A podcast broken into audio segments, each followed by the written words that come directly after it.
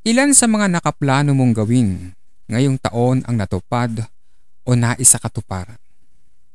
Dahil sa hindi inaasahang pangyayari, ginulat at pinatahimik tayong lahat ng pandemyang ito.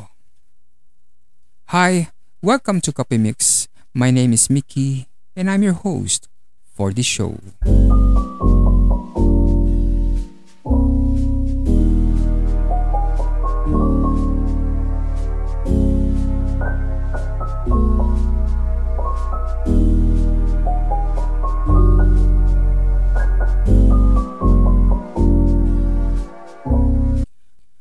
Kumusta na sa ating mga tagapakinig? Maraming maraming salamat po sa inyong lahat. Sa mga ngayon pa lang makakapakinig sa ating podcast, welcome po kayong lahat. Sa ating episode ngayon, pag-uusapan natin kung ano ang mga positibong naidulot ng COVID-19. Ha? Positibong naidulot? Meron ba? Yes, at yan ang ating pagkikwentuhan ngayon. Congratulations muna sa ating lahat. Episode 11 na tayo ngayon. Hindi ako makapaniwala sa totoo lang. Sisikpagan ko pa para sa inyo. Bala ko sanang weekly ay makapag-upload ng isang episode para mas magtuloy-tuloy ang ating programa. Hello nga pala sa ating mga kasamang podcaster na nakikinig. Please subscribe to Mooney with Mooney on YouTube and follow her na rin sa Spotify Mooney with Mooney. Gayun rin naman, pakifollow na rin sa Spotify ang Just Saying ni Justoni George Corimo at ang Unsolicited nila Sir Kevin Nieves and Ma'am Cherry Amor del Barrio. Ang gaganda pare-pares ng content nila. Walang sinabi itong Kapimix. So let's start. Aminin natin, uh, iginapos tayo ng pandemyang ito Marami sa ating mga naiplano ay hindi na naisakatuparan because of this virus. Maraming buhay na rin ang nawala dahil rito. At uh, nakakalungkot, kapag namatay ka, hindi ka na mabibigyan ng pagkakataon na makasama ng mga mahal mo sa buhay sa huling pagkakataon. Gayunpaman, subukan nating talakayin ang mga positibong na idulot ng COVID-19 sa ating buhay, lalo na sa ating mga Pilipino. Number one, nakita natin ang kahalagahan ng mga nasa larangan ng medisina. Ang mga doktor, nurse, medtech at maging mga utility at maintenance na silang mga sobrang pagod na pagod sa pagsabak sa suliraning ito. Aminin natin, karamihan sa ating mga kababayan eh, binabaliwala ang ating mga doktor at nurse. Mas naniniwala pa nga sila sa mga politiko ngayong nasa alanganing tayong kalagayan, eh, mas nakita natin ang kahalagahan ng mga nasa larangan ng medisina kaysa sa mga politikong ewan ko kung saan natin pinagkukuha. Number two, nakita natin ang tunay na kalagayan ng ating education, health, and transport system sa bansa. Positibo ba ito? Yes, dahil mas alam na natin ngayon kung ano ang kulang at kung ano ang dapat. Kaya ito ay maibibilang natin sa isa sa mga positibo nating uh, o positibong naging uh, resulta o naidulot ng COVID-19. Kaya nga lang, eh, nasa kamay ng mga leader ng bansa kung paano ito mareresolba. No? So naging mulat na tayo eh, sa tingin ko naman eh, inuumpisahan na nilang trabahuhin kung paano mapupunuan ang mga pagkukulang sa nasabing mga bagay. Pangatlo, hinubaran at itinambad ni COVID-19 ang tunay na imahe at ugali ng ating mga politiko. Nakakasuka sa totoo lang.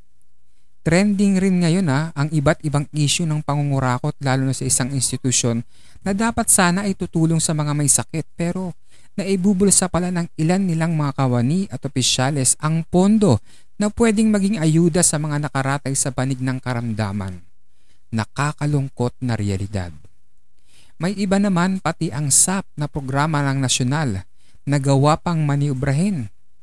Ibang klase talaga bagay na pwede nating gamiting basihan sa pagpili ng susunod na mga mamumuno sa ating mga lokal na pamahalaan o maging sa nasyonal. Pang-apat, nagawang magsimula ng mga munting negosyo ang karamihan sa ating mga kababayan.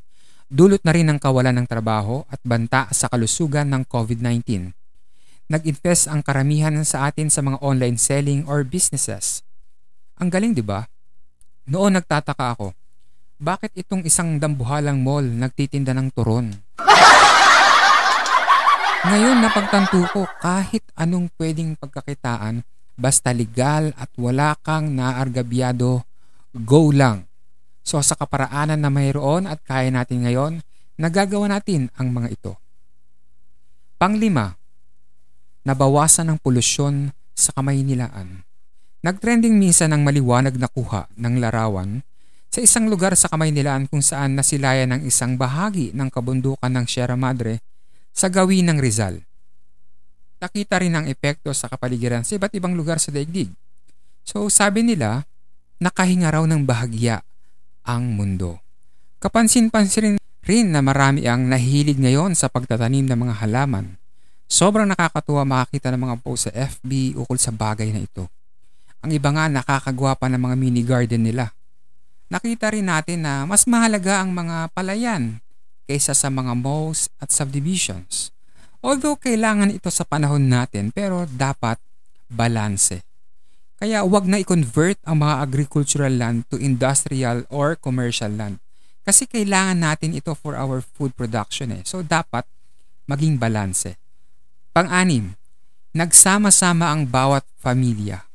Nagkaroon ng pagkakataon na muling makakain sa isang hapag ang bawat isa Bagay na karamihan sa atin ay hindi na masyadong nagagawa dahil sa ating pagiging abala sa maraming bagay. Nakita natin na higit sa kung ano o sino paman, mas mahalaga ang ating pamilya. Pangpito, nakita natin ang kahalagahan ng oras. Marami sa atin eh, bago ang COVID-19 na ito, naaksaya ang kanilang oras sa mga bagay na walang katuturan dahil nasa harap ng bawat pintuan ng kamatayan sa kasalukuyan, mas sinusulit na natin ito at pinahahalagahan. Pangwalo, nakita natin ang kahalagahan ng buhay. Nakakalungkot, ang iba sa ating kinailangan pang makita ang kamatayan ng iba bago pahalagahan ang buhay nila. Ang iba sa atin ngayon na-appreciate na nila ka ang kasimplihan ng buhay. Mga 6 months before dumating itong si COVID-19, nag-adjust na ako sa sa pagkahilig ko sa kape. Hindi ako hindi na ako masyado nagkakape sa mga paborito kong coffee shop.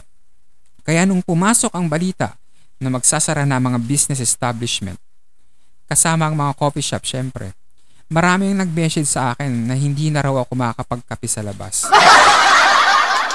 Akala ko naman, concern talaga. Pero sa totoo lang, mas na-appreciate ko ngayon ng kahit anong kape. Dahil ang kape ay kape.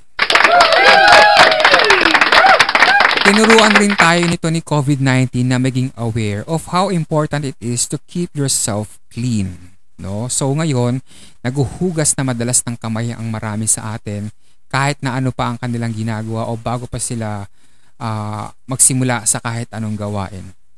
Pangsyam, nabuhay ang malasakit at bayanihan. Yung senaryo noon na binubuhat ng mga Filipino ang bahay ng kapitbahay nila or or isang kabarangay para dalhin sa lugar na paglilipatan, yun actually ang nakita ko sa bayanihan na nangyari sa atin eh. Pwede naman pala na bayanihan o bayanihan ang pairalin at hindi crab mentality. Kaso naman talaga, makikita mong may mga taong hindi rin natutuwa, lalo na yung mga taong sila ang dapat nagmamalasakit sa kapwa. So, kaya ng Pilipino maging daan ng pagbabago, sa totoo lang. Hindi kailangang iasa sa politiko. Nagkaroon tayo ngayon ng mas malinaw na ugnayan at relasyon sa ating kapwa. Pangsampu, natuto tayong maging grateful kahit nga sardinas ang nasa hapag, ayos lang eh. Ang mahalaga, ligtas ang buong pamilya. Ito ang madalas kong nababasa at naririnig ngayon. Sana hindi ito mawala sa atin ang pagkatuto na maging grateful all the time. So, every coin has two faces. May positibo, may negatibo. At ilan lang ito sa mga positibong dulot ng COVID-19 na nakita ko, no, no? Minus the unemployment, death, economic impact, etc. Masasabi nating may naidulit na mabuti o aral sa atin ang COVID-19. Ang tanong lang, matututo na kaya talaga tayo? Baka kasi mawala rin ng lahat ng ito eh baka after this pandemya, eh, eh mas worst pa ang gawin natin. Mas worst pa ang ating gawin sa buhay natin. Sa totoo lang, pagkakataon na rin ito para mapalakas at mapatatag ang kalagayan at kalak ng kalakaran sa bawat bayan at lalawigan. Pwedeng umisip ng mga pamamaraan ng mga nasa local government eh, kung paano mas mapapaunlad ang kanilang mga bayan. Isang pagkakataon rin ito sa simbahan na magsagawa ng assessment kung nabuo ba ang simbahang tao sa kani-kanilang pamayanan na nasasakop o ang simbahang bato lamang ang tanging naitatag. Ibinalik kasi sa mga kabahayan ng simbahan eh. Sa totoo lang, ito naman talaga ang original na setup. Ang tahanan ay isang munting simbahan sa ating pamayanan. Sana bawat pamilya ay mayroong umusbong na bukasyon at debosyon. Ito na nga ba talaga ang bagong daigdig? O are we living in the end times? That I do not know. At walang makapagsasabi kung kailan magwawakas ang lahat. You know what? Isa siguro sa ipinaalala sa akin ng pagkakataong ito na there's a time for everything talaga. Yung mga panahon at pagkakataon na hindi natin napahalagaan, eh hindi na maibabalik pa. So ang dapat natin gawin ay tanggapin ang mga changes at i-adapt ang mga ito. Let me end this with a Bible passage. Ito ay hangong mula sa aklat ng mga ngaral or Ecclesiastes. Uh, ito ay uh, nabasa natin ano, Ecclesiastes chapter 3 verse 1 to 16. May takdang panahon para sa lahat. Ang lahat sa mundong ito ay may kanya-kanyang panahon. May kanya-kanyang oras. Ang panahon ng pagsilang at panahon ng pagkamatay. Ang panahon ng pagtatanim at panahon ng pagbunot ng tanim ang panahon ng pagpatay at panahon ng pagpapagaling, ang panahon ng paggiba at panahon ng pagtatayo, ang panahon ng pagluha at panahon ng pagtawa, ang panahon ng pagluluksa at panahon ng pagdiriwang, ang panahon ng pagkakalat ng mga bato at panahon ng pagtitipon sa mga ito ang panahon ng pagyayakap at panahon ng paglalayo. Ang panahon ng paghahanap at panahon ng pagkawala niyon. Ang panahon ng pag-iingat sa isang bagay at panahon ng pagtatapon. Ang panahon ng pagpunit at panahon ng pagtahi. Ang panahon ng pagtahimik at panahon ng pagsasalita. Ang panahon ng pagmamahal at panahon ng pagkapuot. Ang panahon ng digmaan at panahon ng kapayapaan. Ano ang mapapala ng tao sa kanyang pinagpaguran? Alam ko na ang itinakda ng Diyos sa tao. Iniangkop niya ang lahat ng bagay sa tamang kapanahunan ang tao'y binigyan niya ng pagnanasang alamin ang bukas, ngunit hindi binigyan ng pagkaunawa sa ginawa ng Diyos mula sa pasimula hanggang sa wakas. Alam kong walang pinakamabuti sa tao kundi magpakaligaya at gawin ang pinakamabuti habang siya'y nabubuhay. Alam ko ring kaloob ng Diyos na ang tao'y kumain uminom at pakinabangan ang bunga ng kanyang pinagpaguran. alam kong mamamalagi ang lahat ng ginawa ng Diyos. Wala nang kailangang idagdag, wala ring dapat bawasin. Gayon ang ginawa ng Diyos upang ang tao'y magkaroon ng takot sa Kanya. Lahat ng nangyayari ngayon ay nangyayari na noong una. Gayon din ang magaganap pa. Paulit-ulit lamang ang mga pangyayari. So I think that's all for now. Dumarami ang cases ng COVID-19.